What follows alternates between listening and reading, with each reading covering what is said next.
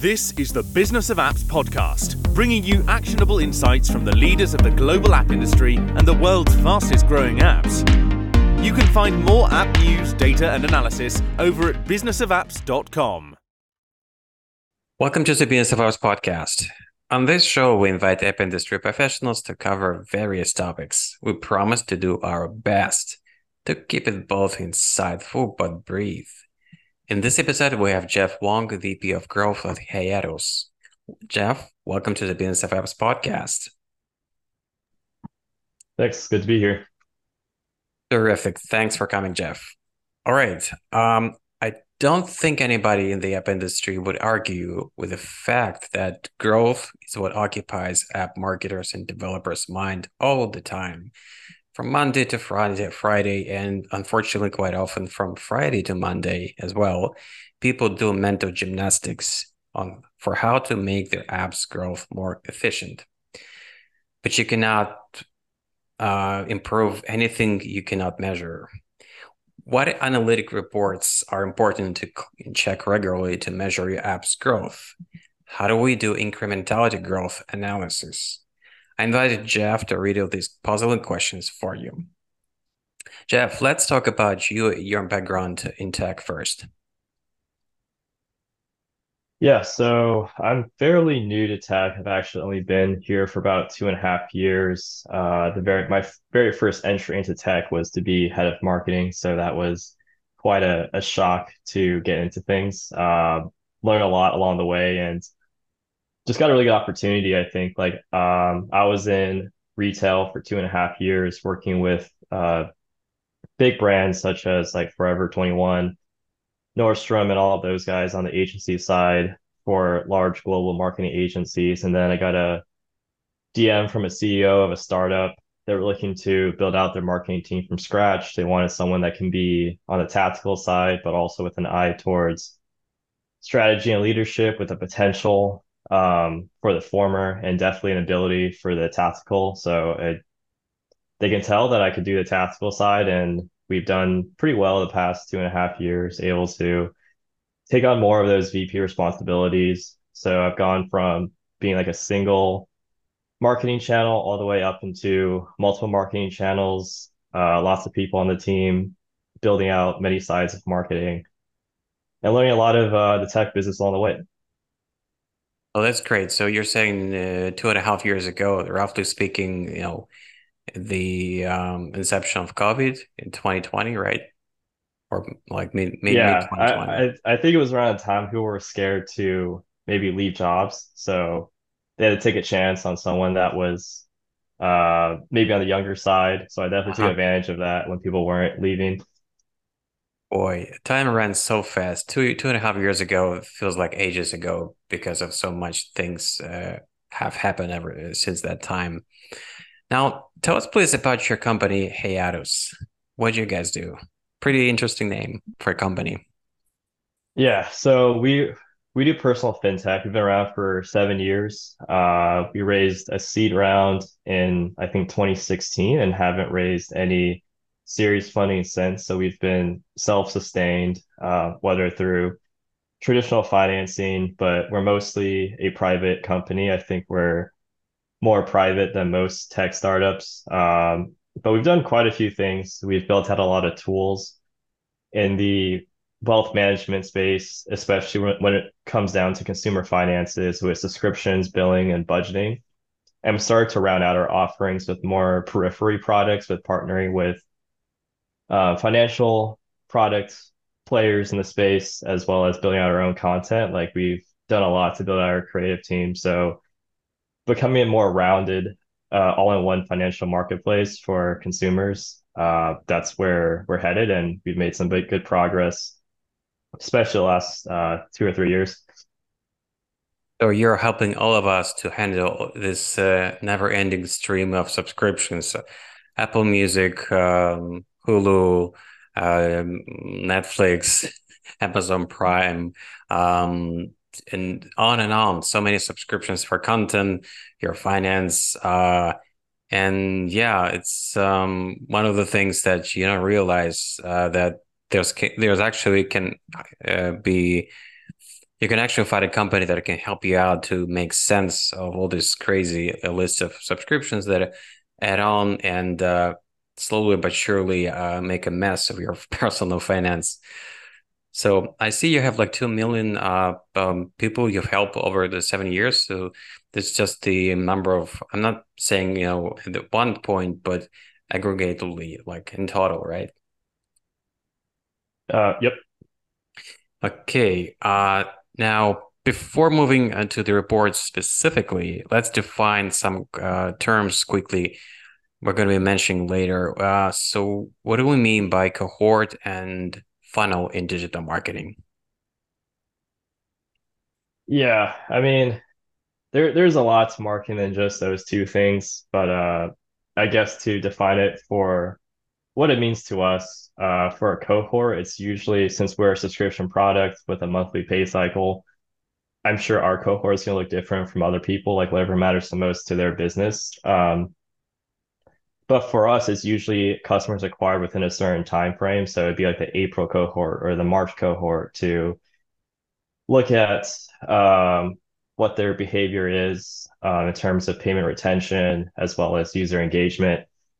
We also define it in terms of marketing channels. So where they came from, from this source or that source. Um, and we also do it through lifecycle segmentation. So we have these groups of users who are at this stage of onboarding or at this or they they like using this feature so we also do it that way.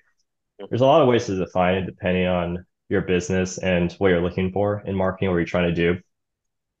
And then for funnel we actually don't use funnel too much. Um, for us we are a pretty quick consideration product.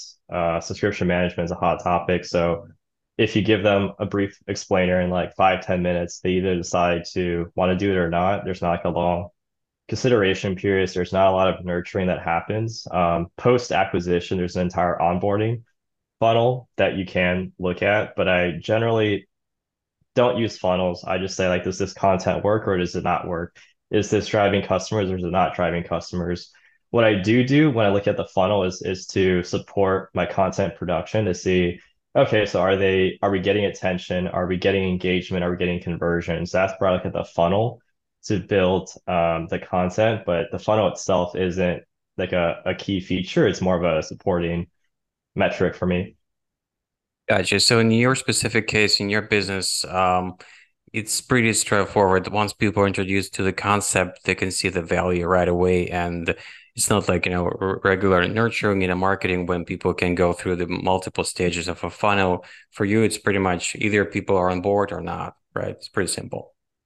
Yeah it's it's closer to e-commerce or gaming apps where yeah. you're not gonna try to convince someone over several weeks to play like clash of clans for example. Exactly. Right. So uh, now what specific reports do you guys personally use at work and why Um, so I use a lot. Um, I think in the beginning it was a lot simpler when we were a smaller team. I think when I joined, we were like five to eight people, went down to six just through like natural attrition, and then now we're at closer to 20. So I could spend all day looking at reports, um, especially when you're leading teams. There's it's really important to get a sense of, the, of business impact to guide workflows as well as strategical direction. Um, but yeah, in terms of what I use though, uh, I think customer quality is really important. Just seeing what users are doing post acquisition. Are they an engaged user? Are they signing for premium? Um, all that good stuff. Customer acquisition reports, what are the CACs for different um, sources and user acquisition in life cycle, I'm looking at is this campaign influencing retention? Are we getting win back? Um, is this improving conversion rate and onboarding? There's larger retention reports, like how much voluntary, how much involuntary churn there is. I look at CX or feedback reports, like what users are giving us in terms of qualitative feedback. So the list kind of goes on and on and on. Um, and that's that's a good thing because you don't want to like just have like a, a, a small set of reports to get every day. We have a large set that you look at when it makes sense to. Right. So you go over the reports on a daily basis, right? From Monday to Friday to make sure you always keep your hand on the pulse. I mean, we're a small company, so I have to do a lot of the hands-on stuff and a lot of the active management. Sometimes I have to show someone how to build a campaign and build it alongside them. So it's uh, it's it's really like a pick and choose, like what what what I need to look at today. Any alerts that gives you a quick um alert that something goes off, or you just have to look at the report, take a glance on you know general view and see are we uh, you know in term like are we still in the cor corridor, still within the limits do we need to be, right? So there's no way to automate this thing. You have to look for each report on a daily basis and see um are we good or not like like i mean if you're uh let's say setting up a google alert for um mention on the google for your company name you can open your email in the morning and see if uh, your company was a specific publication just an example so in your case all reports you're looking at they require attention uh right Yeah, exactly. Um, one one really good tip I would give is to have a regular cadence for certain reports. Um, on a weekly basis, I compile a bunch of them together for the team to look at, like a media report, like what are our CACs between different channels, what are what is our LTV, um, some commentary on some tactics and campaigns we're running for uh, some of our major channels, as well as a lifecycle report on a weekly basis, looking at what are what are those campaigns doing so there's some things I think we should you should really just have a the discipline of looking at on a regular cadence. So I think that's that's really really key to to marketing is not to do things completely ad hoc, just like whatever feels right in the moment. Is to look at things more like long term and in regular cycles so you can find the patterns um, and regular reporting in a cadence uh, makes the most sense for that. See, so I do hope when you go on a vacation, you can actually unplug yourself, checking reports for that week or hopefully two weeks, right? And somebody has to replace you in the company for doing that. Yeah, I mean that's that'd be great if you had maybe 50 plus people in the company. Uh, Yeah. but the way to do that as a small company, like we still have a really good work-life balance. Surprisingly so, I think both of our founders have really young kids. Uh, they just had their first kid, I think, um, after I joined when we were maybe like less than 10 people. hmm So at least for my team, like how I've set it up is to make it very, very uh there's a lot of attention to detail. So that nothing really breaks. Like I, I have a really insane QA process. Like if something goes out, it's unlikely to to be a problem. So no one has to come in on the weekends because I know running the marketing program, um, in the past, especially, I would have to be the one that fixes it no matter where I am. They can't be like, all right, someone else is, you know, like not at a at a bar or something, you know, like I, I would have to run home or something. So like that that's why I think like making a really, really strong QA system uh when you're a small company is important for that work-life balance. Um, and also it's it's the kind of marketing you do. Like you can do a lot of things that are set and forget as long as you have a good schedule. Like you don't shouldn't be putting stuff out on the weekends, and um, they're pretty automated too. If you for most digital marketing. That's that's very uh, great point, Jeff. Uh, you're running a business that uh, like you're not running a company for a few months, for a few weeks. You're in the business for years and years. So it's a long run. It's the marathon, and if you don't set up from day one or you know in a f- quick period of time at the beginning, uh, the way that you can actually go on vacation, make your break on the you know on the weekend or any holiday. You will be you know gone crazy trying to catch up later or just like you're saying interrupt your um, uh, leisure time and just jump back to work. That's not a sustainable way of doing your business for sure. Yeah, I mean, you gotta think about talent retention too. It's just so hard to find really, really, really good talent and and keep them. So it's it's good to treat them well and finding good workflow practices is is definitely achievable that like it's not going to burn people out. right so let's dive deeply into the most important report for a net marketer to use like if you can pick up the one Um, yeah, I think anything related to day-to-day revenue. So that it's different for different apps. Um, for us, it's a large chunk of our revenue comes from premium subscribers. So I have I almost refresh this report like almost every 30 minutes. I try to do more often or less often than that because that's that's too soon. But uh, I, I do like to refresh my uh, daily acquisition report, just seeing how many premium subscribers we're getting. Uh, because that that's like one of our biggest uh, impacts on revenue, what's going to result in performance for the company. So whatever is the biggest driver for for the company, um, to have that at hand is important. Right. So uh, so far we talked about the reports that are kind of a tactical. So what about the strategic stuff? What about the reports that you're not checking uh, like on a daily basis, but uh, less frequent? Uh, what are these? Yeah, so um, I think reading your user feedback, especially your bad reviews every day is is a little unhealthy, but uh doing that on a on some cadence to understand what your users are saying qualitatively is really good for your business to understand how to do things better. Um, I think since we're a subscription product, looking at churn is really useful. So seeing what that month to month looks like for the yearly plans, how that's how that's shaping up, looking at the cohort behavior for what led to better and worse customers. Those are all good stuff to look at on a larger cycle. Um, and then if you're if you have like a payment processing system, you can look at uh, different items on the income statement, uh, like what are the biggest elements to it, even if it's not in marketing, you can see how that's changing or what you can do to improve it as a business. Like if you're doing a lot of really good stuff on the engineering or financial side, um, then you can adjust what you're doing in marketing. So that's looking across the business. I think it's useful as um, any someone in marketing should be looking or talking to like finance and the other teams. Gotcha, Jeff. Okay. Um, next point is incrementality. I think I've heard this term like five or six years ago, maybe more, when um, though the era of quick um, exponential growth for like the bulk of apps on the uh, app market uh, was over, and people were looking for ways to you know continue to grow, and like the only logical uh, answer was incremental growth and you could hear this term on um, any um, you know um, presentation from somebody from a, a ad network, these DSP platform, a marketing agency.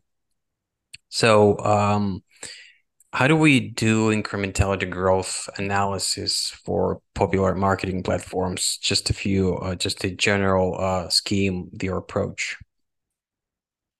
Um, first off, I don't think incrementality is something you should ignore at any phase in uh, any economy, whether it's high growth or low growth or whatever you want to call it.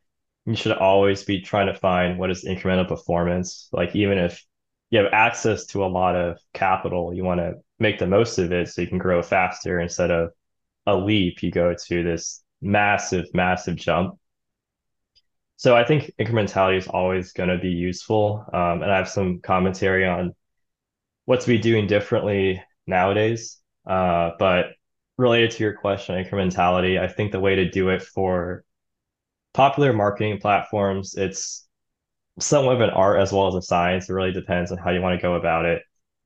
So for maybe less popular, more traditional marketing platforms like TV, radio, I think surveys are really useful. Um, but for the matter at hand for digital marketing, I think everyone should be looking into marketing mix modeling. Uh, it's pretty accessible, actually. It's not as crazy as you think it'd be. I actually partnered with a local college in New York. Uh, they have a data science department. So I know a professor there. He needed a class project. So we worked together to make a media mix model. We just basically tested different regression models and saw how well it fit the data. I learned like what it looks like from the inside, what a good media mix model is, what a bad one is.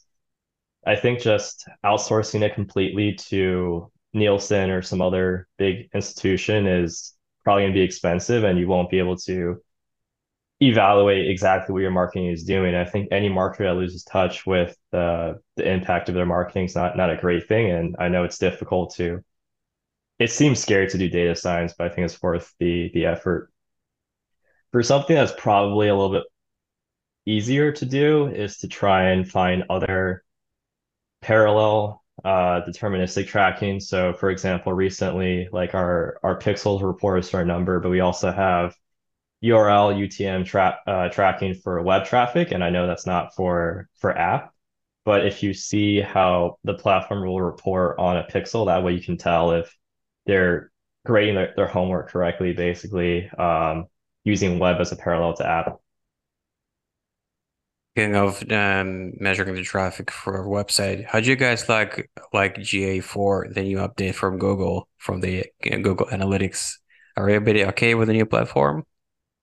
Uh, I don't use GA4 too much. I know that's like a hot take. I know it's a very popular thing to use Google Analytics, but I use um, our internal database.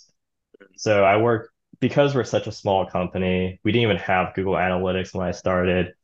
Um, I do use it nowadays for some SEO stuff, but uh, like the engineers are like, if you want to look at things, just use our database. So I already knew some SQL. I learned how to write some some more SQL like while doing the job, and I just uh, create our own BI reports via um, Mode, like our BI tool, to interface with our database directly. Just looking at our event tracking, which we use uh, Segment as our CDP, We've been using Amplitude in the past for some other kinds of analysis, but GA is not something I, I use too much. It's more so just for like a quick fix before I build something more robust in um, mode.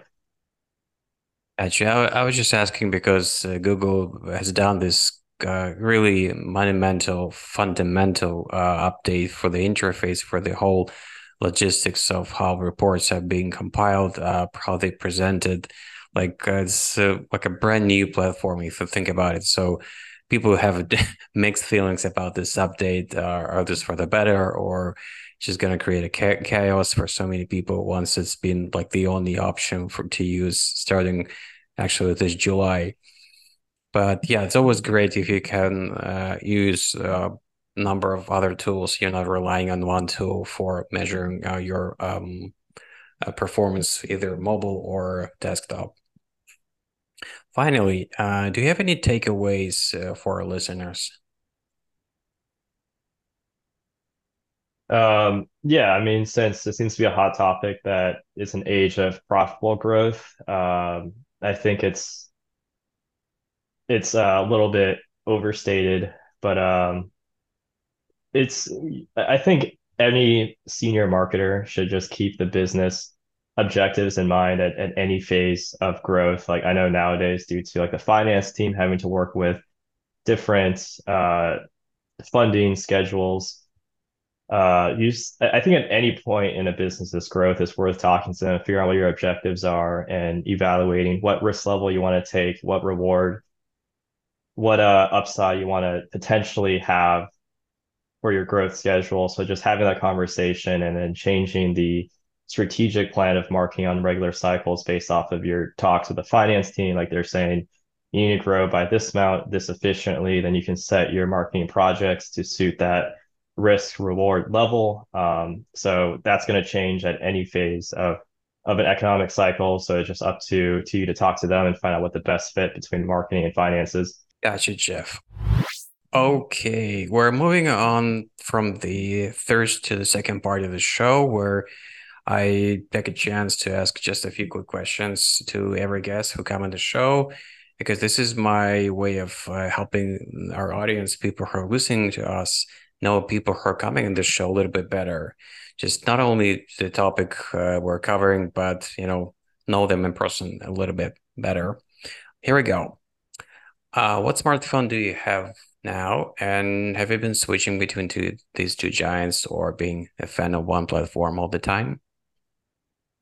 Um, I like to experiment with both. So I don't know if it's because I was a I'm a marketer, but I like to use every social media, all all different types of operating systems. I was iPhone initially, and I think I'm more Android. I've tried the Pixel, just I used I did a lot of Google Ads advertising at one point, and I think the Pixel is just amazing. Google's done a great job with it.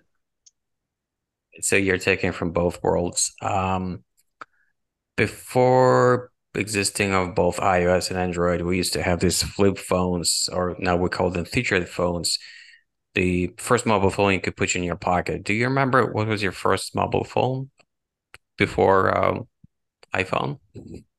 Yeah, I mean there was something really popular, like one of the flip phones. It was like the Samsung chocolate. I don't I don't know what exactly what it was, but middle school was really cool. And then I remember in high school I got like a keyboard phone from Google, which was I thought the coolest thing to to text on a keyboard. Like I don't know, in, in high school that was it, it would just make texting more fun. So Yeah, keyboard and a smartphone. Uh, kids these days cannot appreciate this idea because it, it's way b before their time.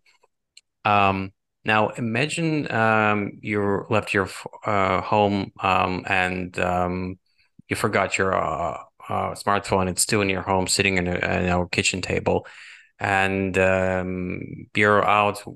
What is the most missing feature for you at that point? uh, Google Maps. I live in New York. Oh, Uh, I've that I've used it lot. to to drive across the country, so it's it's a great app. I don't know what people I know I know what people used to do actually, and it's terrible. So this is it's it's an amazing. I, I couldn't even get around without it.